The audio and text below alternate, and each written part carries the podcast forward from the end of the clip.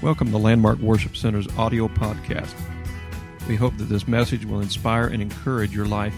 So open your heart and mind and receive what God has for you today.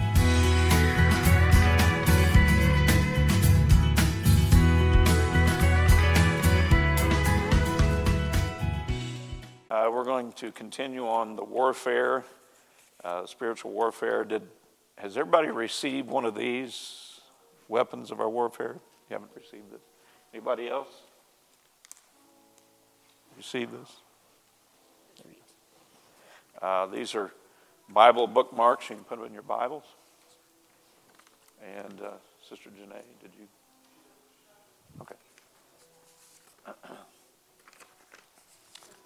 You're welcome. Here's some more. Are you collecting those? I'm kidding with you.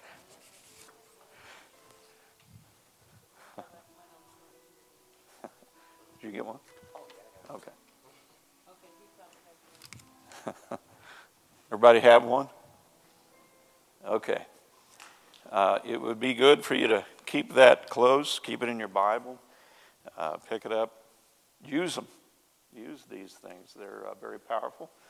And uh, as we've talked about, our weapons are not carnal, but they are spiritual. So the weapons on this list, and we're going to talk about these through tonight and also um, through the next Wednesday or, or whenever uh, it uh, comes back out where we're teaching on this. But the blood of the Lamb, the word of our testimony, the name of Jesus, the written word of God, the prayer and praise, the angels, and the Holy Ghost.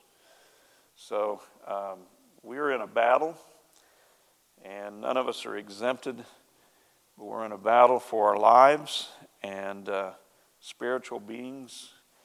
And as we mentioned before, Satan is into stealing, killing, death, destroying. He's into all of those things. He, he wants to destroy our lives spiritually, and he would love to also destroy us physically too if he had the chance to be able to do that. But he has various ways of doing things. Um, I was reading in the scripture, I mentioned it here, I think Sunday, uh, talks about that, uh, you know, Satan doesn't have any power other than what the Lord allows him to have.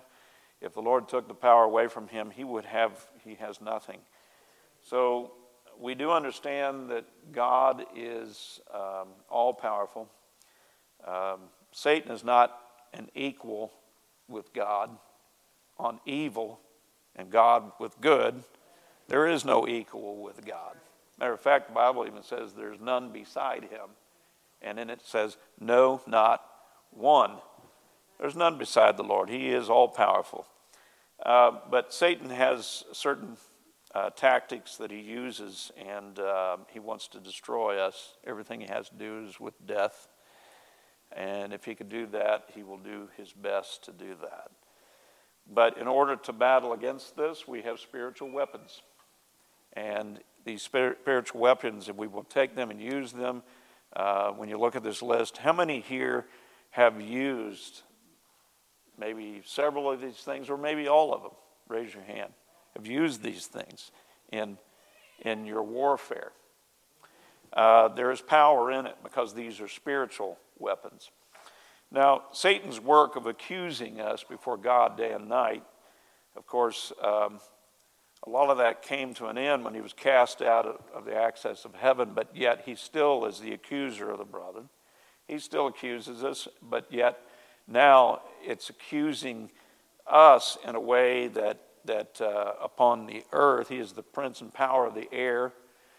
Uh, we have this battle that is raging and going on to attack every soul, every soul. We are a soul, and it's to attack us.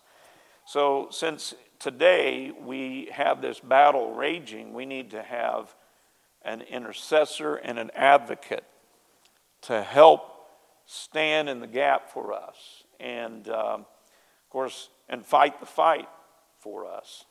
Uh, Hebrews 7:25 and 1 John 2 and 1 talks about this uh, intercession, and also it talks about the advocate.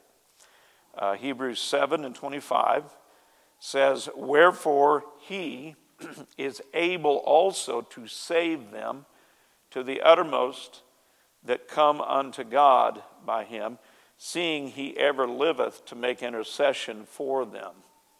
Intercession um, means to go to or meet a person for the purpose of conversation, consultation, or supplication. It also covers other areas of prayer. We can intercede and stand in the gap for somebody and pray to the Lord for somebody. Like, take for instance, tonight we gave prayer requests. We were interceding for someone with a need, for healing, for deliverance, or whatever. We were made intercessors. So we were bringing that need for that person before the Lord. And sometimes people, you know how it is, we, uh, we, we have a difficult time praying for ourselves. Uh, you know, when we're going through a very difficult time, of course we do. We say, God, please heal me, touch me.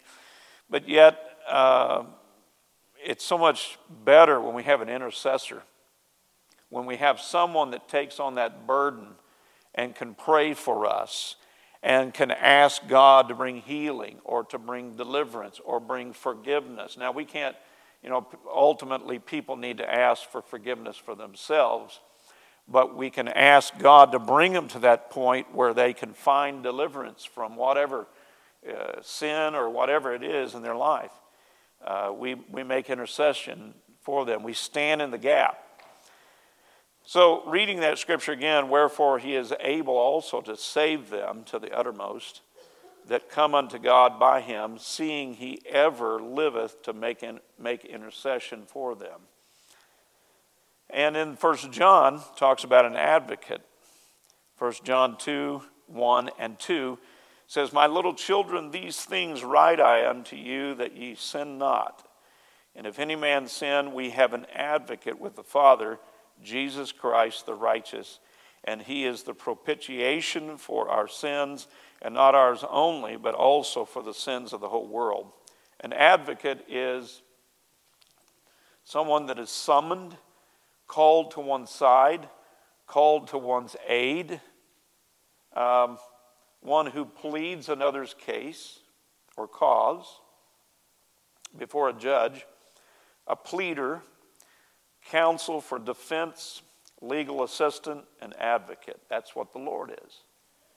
Now, we do know that Jesus is God in flesh, uh, that sonness that we've heard about here recently. But, but you know, um, uh, the Lord is an advocate. It's like a lawyer. When you, if, if you've ever been in court, uh, I, I've been in court not necessarily uh, because I was being tried, but uh, our company was being tried uh, for a situation where one of our service techs had went out and worked on a refrigeration unit, and uh, then of course it had a leak. They repaired the leak. At that time, the Freon was very expensive, and uh, they were phasing out. And so we gave the grocery store a, a bill. He paid the bill, or didn't pay the bill. I can't remember. He was still waiting on it. But then he calls in a week later, and that same unit broke down again. And we, uh, uh, the man, the service man went out, fixed it again, and then came back. And uh, uh then the guy said, Well, I'm not going to pay that bill. You should have fixed it right the first time. So uh, the owner of the company said, I'm going to take this to court. This is not right he should pay the bill, this expensive Freon, and uh, it was very expensive. So um, the service tech had to go to court, and he asked me to go to court with him. So that's how I ended up in court. Uh, before we, we were standing before the judge, and uh, my friend, the service tech, which some of you know him, he's just like energetic and he, he he has very little throttle on his mouth at times. And he was standing before the judge, and he was very, very emphatic about that he was innocent, that he, this guy needed to pay the bill. And he actually stood before the judge. I was standing behind him, and he was going like this on the judge's um, podium, and the judge said, If you don't stop that, I'm going to I'm to get you contempt of court. And he stopped. And uh, if I could have been up a little closer, I would have said, Come on, you need to back off a little bit. I was kind of a, an advocate in one way, as I was trying to help him. Uh, but it ended up we had a, we, we had a, a perfect opportunity uh, because they brought some prisoners in or some people that were going to be put in jail. So they told us to step back and sit down and for just a moment while they could clear these inmates into the jail. And it gave us enough time to look over as we heard the, the, what the other man was saying that he didn't feel like he needed to pay the bill because it said on the bottom warranty for like 60 days or whatever. This was only a week. And as I began to look at that, me and Ed, well, I said his name, Ed. Me and Ed started looking at it, and I said, Ed, I'm asking the question the first time you fixed it, was the first time that you fixed that leak, was the second leak in the same spot you fixed the first one? He said, No. I said, There you go. I said, That's how you're going to get out of this. So he, he took it up. We, I was his counsel, I guess. So I, he took it up to the podium, and that time he didn't peck on the desk. And when it when they tried this thing, uh, and he brought that fact up that was a different leak when he repaired it the time, second time, then the judge said, Well, to the owner of the company, you need to pay the bill. So we worked that out. But you needed, in that case, a counsel or an advocate to stand between the judge and those that were uh, being tried. So when you consider our spiritual lives, we are guilty of sin, but yet we have an advocate that stands between us and judgment, and that is the Lord Jesus Christ. He went to the cross, He died on the cross for us, shed His blood for us. He is our advocate. And um, so, what we need now with the accuser, which is Satan, we need an advocate and we need an intercessor. That is the Lord. He is there for us, He's there to help us, to plead our case. He already paid the price, but our weapons, as we've mentioned before, are not carnal. So, what does it take to be able to overcome these battles of warfare with these spiritual weapons? Every one of these on this list, we'll talk about them, but every one of them are very powerful. Very powerful in the book of Revelation, chapter 12, which one of the first uh, weapons of, of uh, uh, combat against Satan is the blood of the Lamb. The blood of the Lamb is powerful. Amen. It says in Revelation 12 and 11, and they overcame him by the blood of the Lamb and by the word of their testimony and they loved not their lives unto, de- unto the death. So they overcame him by the blood of the Lamb. You know, what's so beautiful about the blood of the Lamb, which is the blood of Jesus Christ, um, the blood overcomes Satan's accusations. He constantly accuses us that we're not, he wants us to get to a point where we don't uh, we want to stop worshiping God because we are so unworthy. He makes accusations to us of why are you raising your hands? You're guilty of sin. He brings up your past. He, he can't stop bringing those things up because he wants to keep accusing you and bringing you down and making you feel like you don't need to worship God. Why pray because if you pray, you're guilty, and He brings all, He heaps on you all of this heaviness and all of this uh, guilt. And He pours it on us, makes us feel so low and so unworthy. And, um, you know, he, he, he brings all the past up. Uh, the Bible says that the sins are under the blood. When Jesus died on the cross, the, blood, the Bible says, without the shedding of blood, there is no remission. There is no remission. Now, thank God for a conscience and thank God for conviction. We need that. We need to feel when we do something wrong conviction that we've done that wrong and we need to get it right. And if we don't have a conscience, then we're going to feel the conviction and not feel the need to change anything. So you see, um, Satan makes all these accusations. He keeps throwing this stuff out, and none of us are exempt. We've all been accused of something by Satan. And, uh, but the beautiful thing about the warfare of fighting this battle with the blood of the Lamb is that when we realize that when Jesus died on the cross, his blood, when we came to a point of repentance and died to our sins and repented of it, his blood covered us and washed us. And there are times, even in living for God, that you have to go back. When the attack of accusations come on you, you just need to plead the blood of Jesus Christ. Plead the blood. You know, there's power in the blood of Jesus Christ. Power there to wash away sins. Those accusations really mean nothing against us because Jesus already paid the penalty. He, he already paid the penalty and uh, that our sins deserve. He already, he already paid the price. And, and, you know, here's the thing about it all of the accusations that the devil uh, makes uh, uh, toward us, maybe, we, we may be even worse than what the Satan accuses us of. But even at that, uh, we are still made righteous by the work of Jesus Christ shedding his blood on the cross. You know, he could fall even short of how bad we were. I don't think he misses a point, but yet I think he, he could even be, uh, you know, uh, maybe fall short of what, how bad we really were. But yet, even if that's the case, Jesus Christ's blood washes us and cleanses us.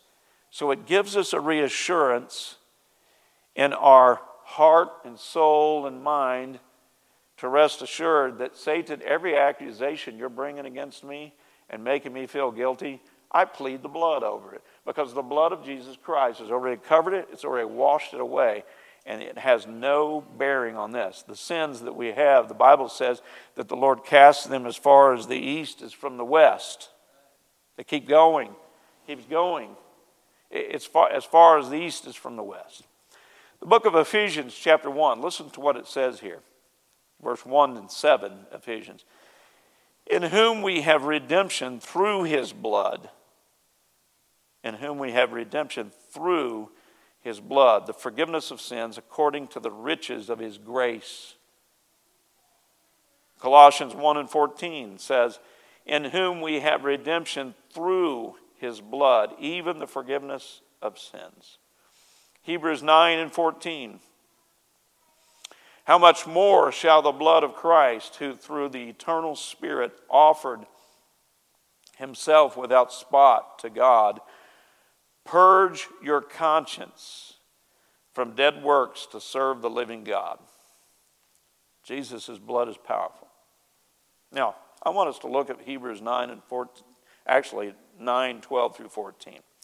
I'm going to read those scriptures. In the Old Testament, there were, in the, in the tabernacle, they would take animals before, um, before the, the tabernacle and, and offer them kill that sacrifice, um, bring it to the priest. The priest would put it on an altar, um, burn that sacrifice. Then he'd go to the laver, and then he'd go through the whole process of bringing their sins before the Lord. Can you imagine what it was like in the Old Testament?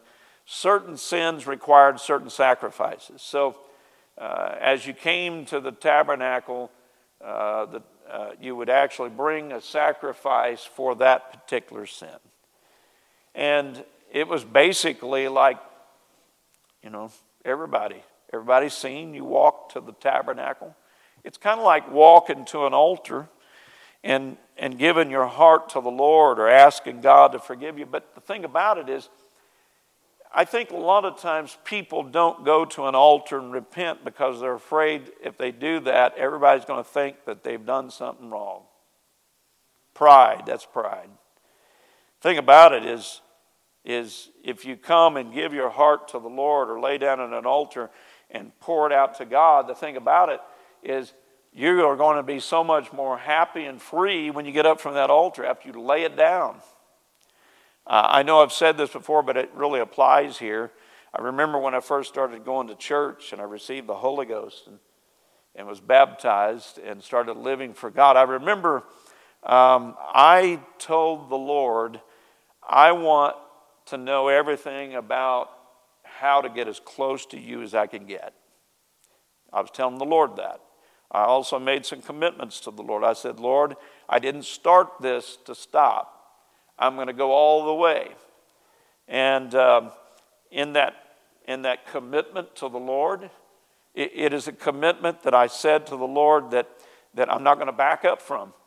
There's been a lot of ups and downs, there's been a lot of battles, there's been a lot of obstacles, just like all of us. There's been a lot of things that we've had to bust through. But I said, Lord, you're with me. We're going to do this together. And uh, I remember as a new convert, uh, every time the pastor would preach a message, I would take that message and apply it to myself. I didn't, I didn't apply it to anybody else. I, I didn't say, oh, I know who he's talking about. I, I know what that word's about. I know what that message, who that's for. No. I tell you what I did. I would go, uh, uh, or when I heard the message, the word, I would take that word and absorb it into my own heart and soul and examine my own life. I wasn't trying to look at other people and say, hey, that's for them. No, that was for me. It didn't matter what the word was. Every word that was preached and taught, I took it for myself because I wanted to examine myself and I wanted to make sure I was right with God. So I would go to the altar every time. Every time I would go and I would kneel at the altar and I would pray and I would say, God, search me, search my heart, search my soul. And, uh, I, and I've mentioned this before too that there was a man in the church, uh, a, a, wonderful man that, that uh, I thought a lot of. And uh, uh, he, he saw me go up to the altar every time. And, and, uh, and I, I think there was a, it seemed like there was a, almost everybody in the church would go to the altar. We had an altar full every service. But uh, he noticed me going to the altar every time, and he came up to me after church, and he was kind of, you know, he was funny in some of his things he would say, but he said to me, he, he said, uh, either you are the biggest sinner in this church, or you just really want to get close to God. And I said, well, uh, I, I really do want to get as close to God as I can get. So it's not the fact of saying, you know, I, I, am not going to go to the altar because I'm afraid what people think about me. No, I want to go to that altar because it's between me and God, not me and you, but it's between me and God. And that's where we need to go. The, the, that's a big part of this battle, is for us to continue to go to that altar and keep things fresh within our heart and within our lives. And God, search my heart, see if there be any wicked way within me. That's a way to overcome this warfare battle of the flesh, of carnal things. But it, it says here that you know they would bring their offerings before the tabernacle, before the priest, basically bring them before the Lord. But in the scripture in Hebrews 9, uh, chapter 9, verse 12, neither by the blood of goats and calves, but by his own blood he entered in once into the holy place, having obtained eternal redemption for us. Now, let me stop here and, let's talk about something here just for a moment before we go on. Just a thought that just came to me. You know, when Jesus died on the cross and shed his blood, what was the things that happened after he died? What's that? The veil was torn from the top to the bottom. You know why I feel what the thought that just came to me was The reason why that veil ripped from the top to the bottom, there's several reasons, but one of them is because the Lord entered into that place and took the place of us. And of course, it also is a symbol of opening up an avenue that we can go straight to the Lord. It's a new covenant now. It wasn't like the old covenant where nobody could go into the holiest of holies but the high priest, and he can only do that once a year. But Jesus, through his death, paid the price for us. And he went into that place. Matter of fact, he even went to the, the depths of hell. And uh, he, he took the keys to, he took the keys. He, he opened up the door for salvation because without the shedding of blood, there is no remission.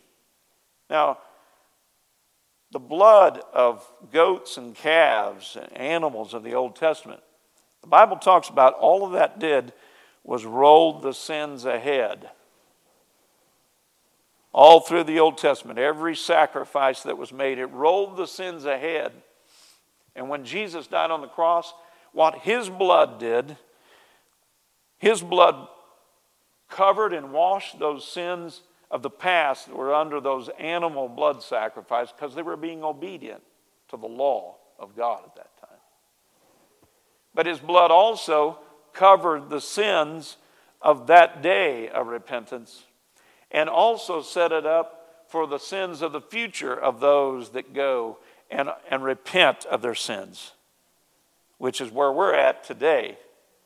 His blood flowed from the, all the way to the very past of those that were covered under animal sacrificing under obedience. Those of that day, and also set it up for us today. So, neither by now is a more perfect sacrifice. Jesus shed his blood, neither by the blood of goats and calves, but by his own blood. He entered in once into the holy place, having obtained eternal redemption for us. He was an advocate for us. His blood covers us when we ask for repentance and forgiveness. Verse 13 goes on For it the blood of bulls and goats and the ashes of a heifer sprinkling the unclean sanctifieth to the purifying of the flesh. Listen to what it says in verse 14. How much more shall the blood of Christ, who through the eternal Spirit offered himself without spot to God, purge your conscience from dead works to serve the living God?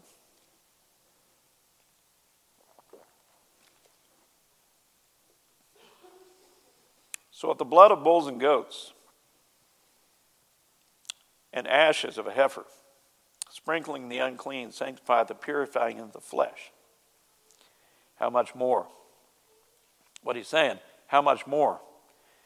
In the spiritual realm, how much more will the blood of Jesus Christ, not just our flesh, but our spirit, our soul, how much more shall the blood of Christ, who through the eternal Spirit offered himself without spot to God, purge your conscience from dead works to serve the living God? The battle, the warfare that is going on, a lot of times in our mind. When it gets in our mind and affects our mind, then our body begins to act it out. Our flesh begins to act it out. That battle starts in the mind. That's where we got to stop things in the mind. We got to overcome things in the mind, in our conscience. But it says here, purge your conscience from dead works to serve the living God. Remember what I was talking about earlier about Satan is into uh, stealing, killing, destroying. He wants you dead because if he, if he could get you dead, then he's got your soul if you're not ready to live for God. To those that are redeemed, death is just gain to us. to those that are ready to meet God and have salvation in their lives and are living an overcoming life, walking in the Spirit, walking in holiness, death is victory to us. But to those that are lost, Death is defeat, death is an eternal judgment. Death is a terrible thing. But the blood of Jesus Christ purges our conscience from dead works to serve the living God. The battle that rages a lot of times in our mind, in our conscience, the battle that rages a lot of times is deadness, sin in our conscience. But when we allow the blood of Jesus Christ to flow over us, it purges our conscience from the dead works of sin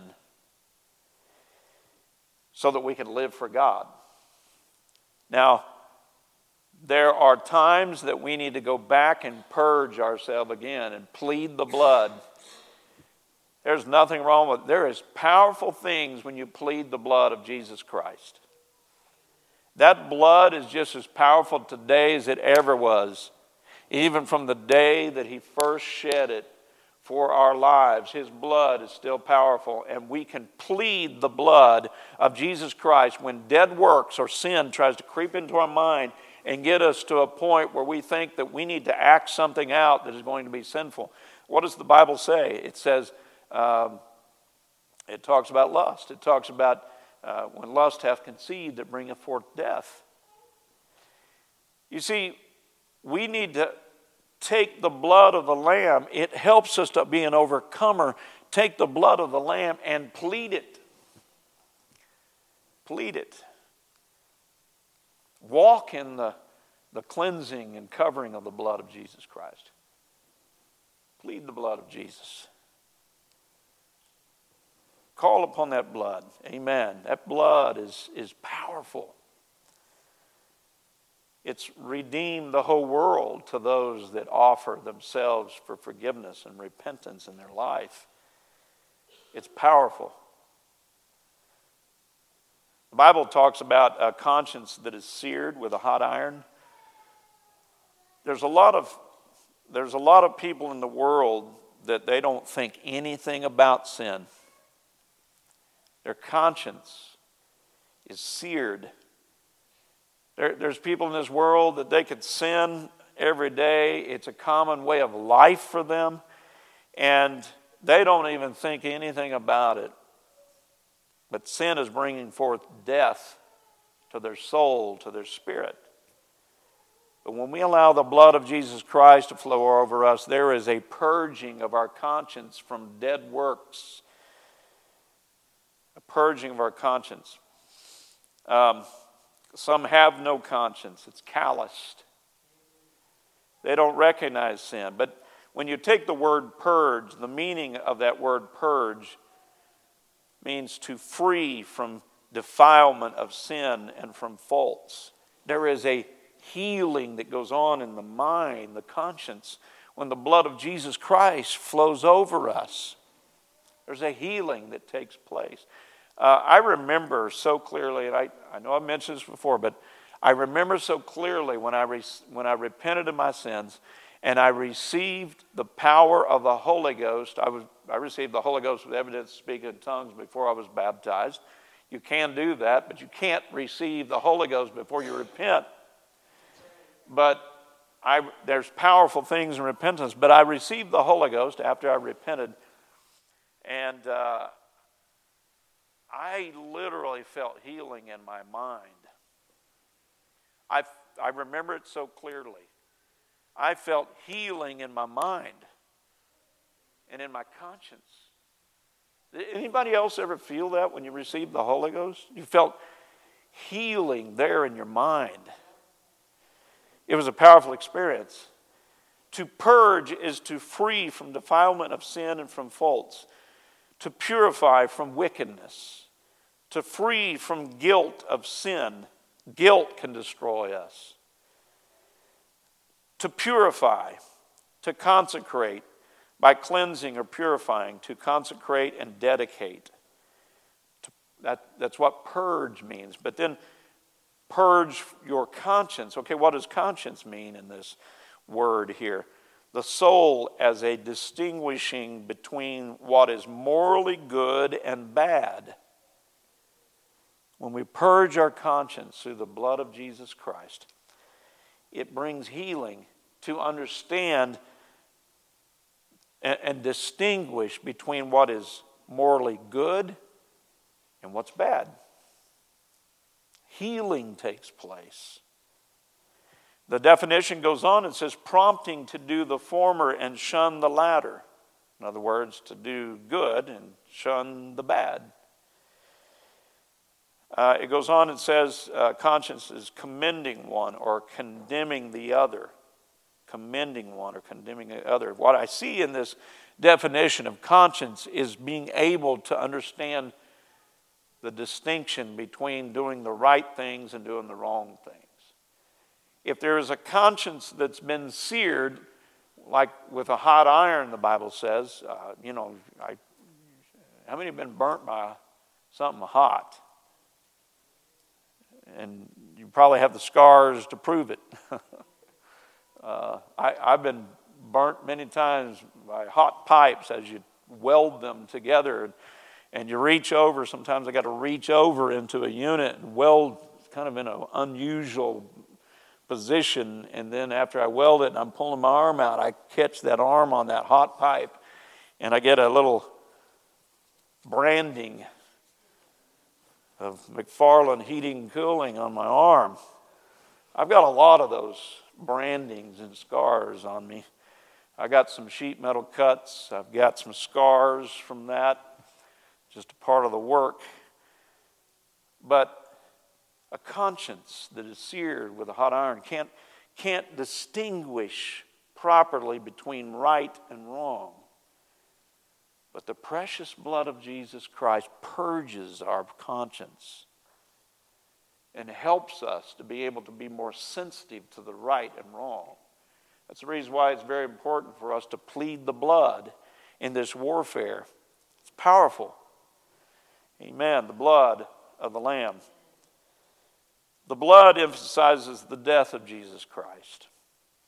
He did not only suffer, he died. And of the lamb, the, when you use the, by the blood of the lamb, he, he, he, he died on the cross, he suffered for us. But when you use the word lamb in this, he was like the Passover lamb. He died as a substitute for us when we plead the blood, we're bringing that back up and, and reminding the devil really what we're doing is reminding the devil, Satan, you can accuse me all you want, but here's the thing I plead the blood. You can't cross the bloodline.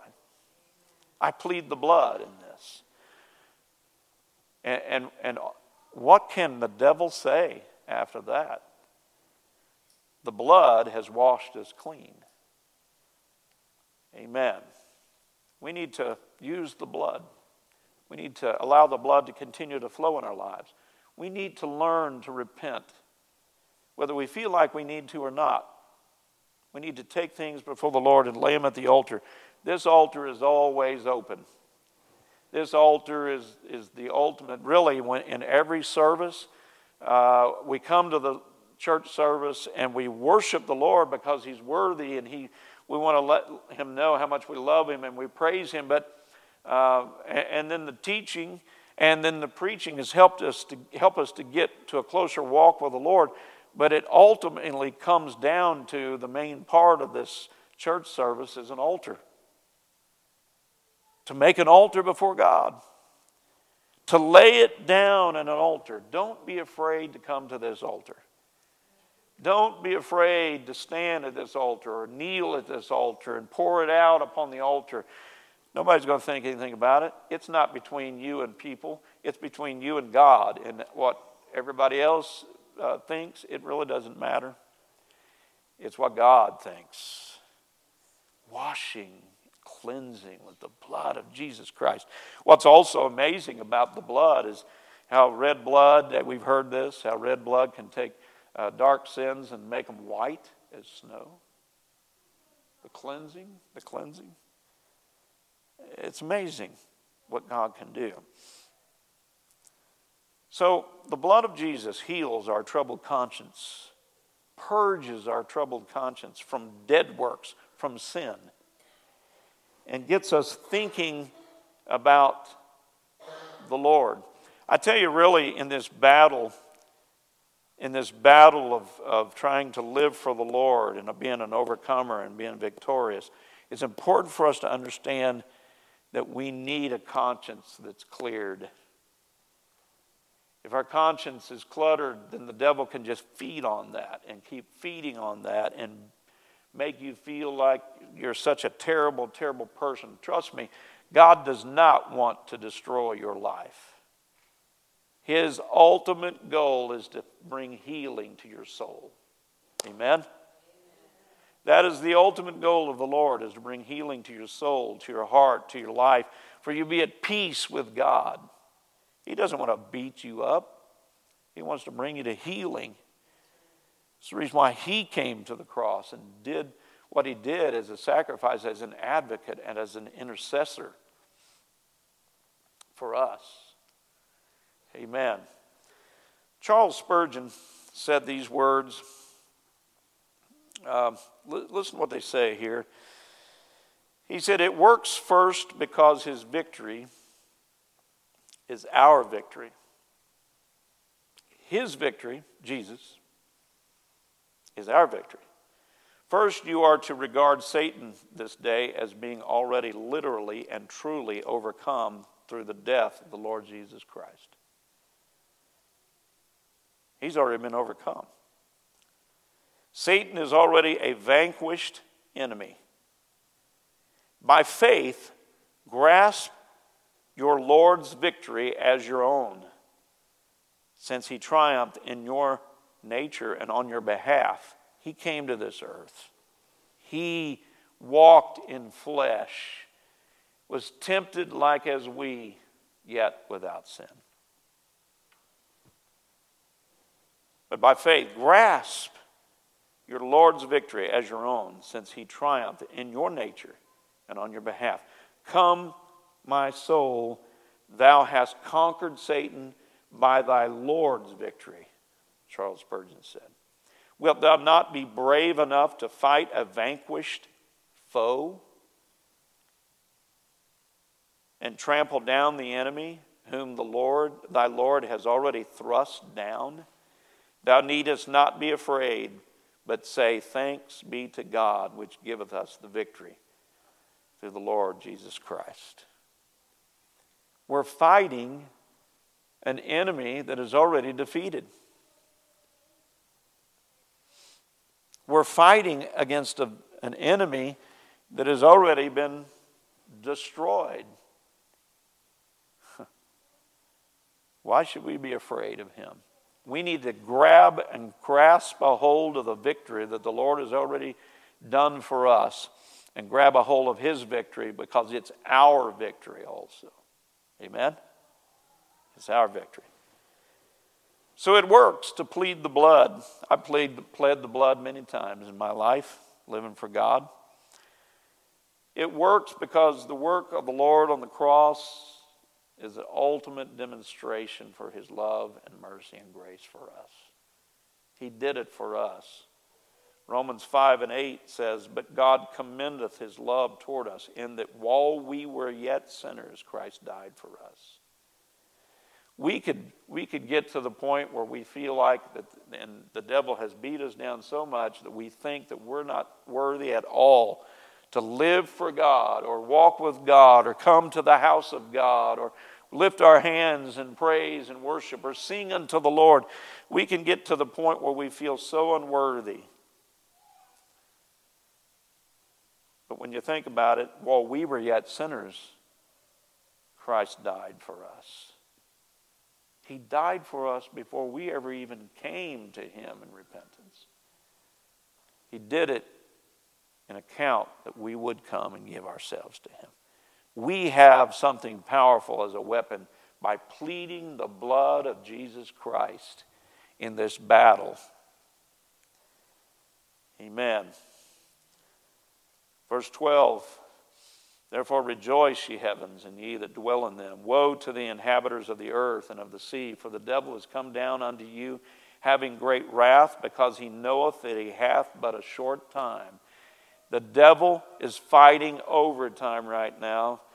He's already defeated, but he's fighting overtime against you and me, against the world, against every soul, because he knows his time is very short. He's got to do everything he can. That's the reason why we're living in the end time right now. We're seeing things that I never even dreamed that we would see, and you are too. But he knows he's got a short time. What do you do when you, uh, maybe on the job or, or maybe you're preparing for a trip or whatever, and you wait till the last minute, all of a sudden, boom, you got to get some stuff done. You know you got a short time. You work extra hard. You you get it all together. You, you, you, you, you know, you stay up late. You, you know, you're, you're working overtime. That's exactly what the devil's doing right now because he's, he knows he's got a short time. He also understands his end. He's already defeated. I think sometimes we don't understand that. Sometimes we don't realize that the devil is defeated. We need to keep that in the back of our mind. But when the attack, and I'm going to close on this, uh, when the attack attacks us uh, of the devil with accusations or the flesh is trying to come against us, we need to plead the blood of Jesus Christ. We need to go to the Lord in prayer. We need to cry out to God. And we need to allow the blood of Jesus Christ to cleanse our conscience again from the dead works that are trying to get back in there. Stop it at the mind and the thoughts that the devil puts in. Don't buy into this stuff.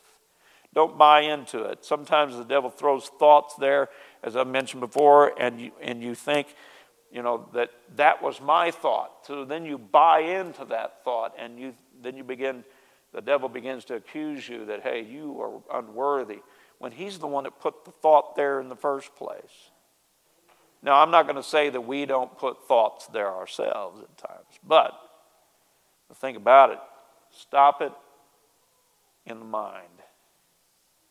Plead the blood of Jesus Christ over your mind. If you have to lay hands on your head and plead the blood on your mind, do it. It's a part of winning the battle. Do it before it goes into actions. Amen. Praise God. I'd like for us to stand. And we're going to practice this tonight. We're going to plead the blood of Jesus Christ. Amen. I'd like for you to lift your hands and, and just close your eyes unto the Lord. I want you to lift up your voice here today. God, I plead.